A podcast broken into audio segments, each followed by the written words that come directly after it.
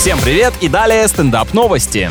Японские ученые обнаружили позитивное влияние смеха на работу мозга. Вот так-то. Меняем поговорку. Теперь веселье без причины — это признак интеллектуальных стараний, а не дурачины. Исследования доказали, что хохот повышает кровообращение в черепной коробке и приводит к улучшению мыслительных процессов, реакции и концентрации внимания. А на уроках заставляли сидеть тихо и не прикалываться с соседом. Получается, зря. Может, поэтому я и не помню ничего из школьной программы.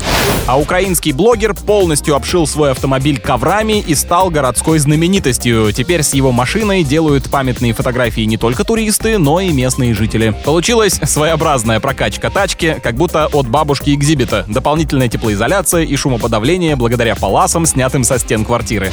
На этом пока все. С вами был Андрей Фролов. Еще больше новостей на нашем официальном сайте эн эр джи эф эм точка ру.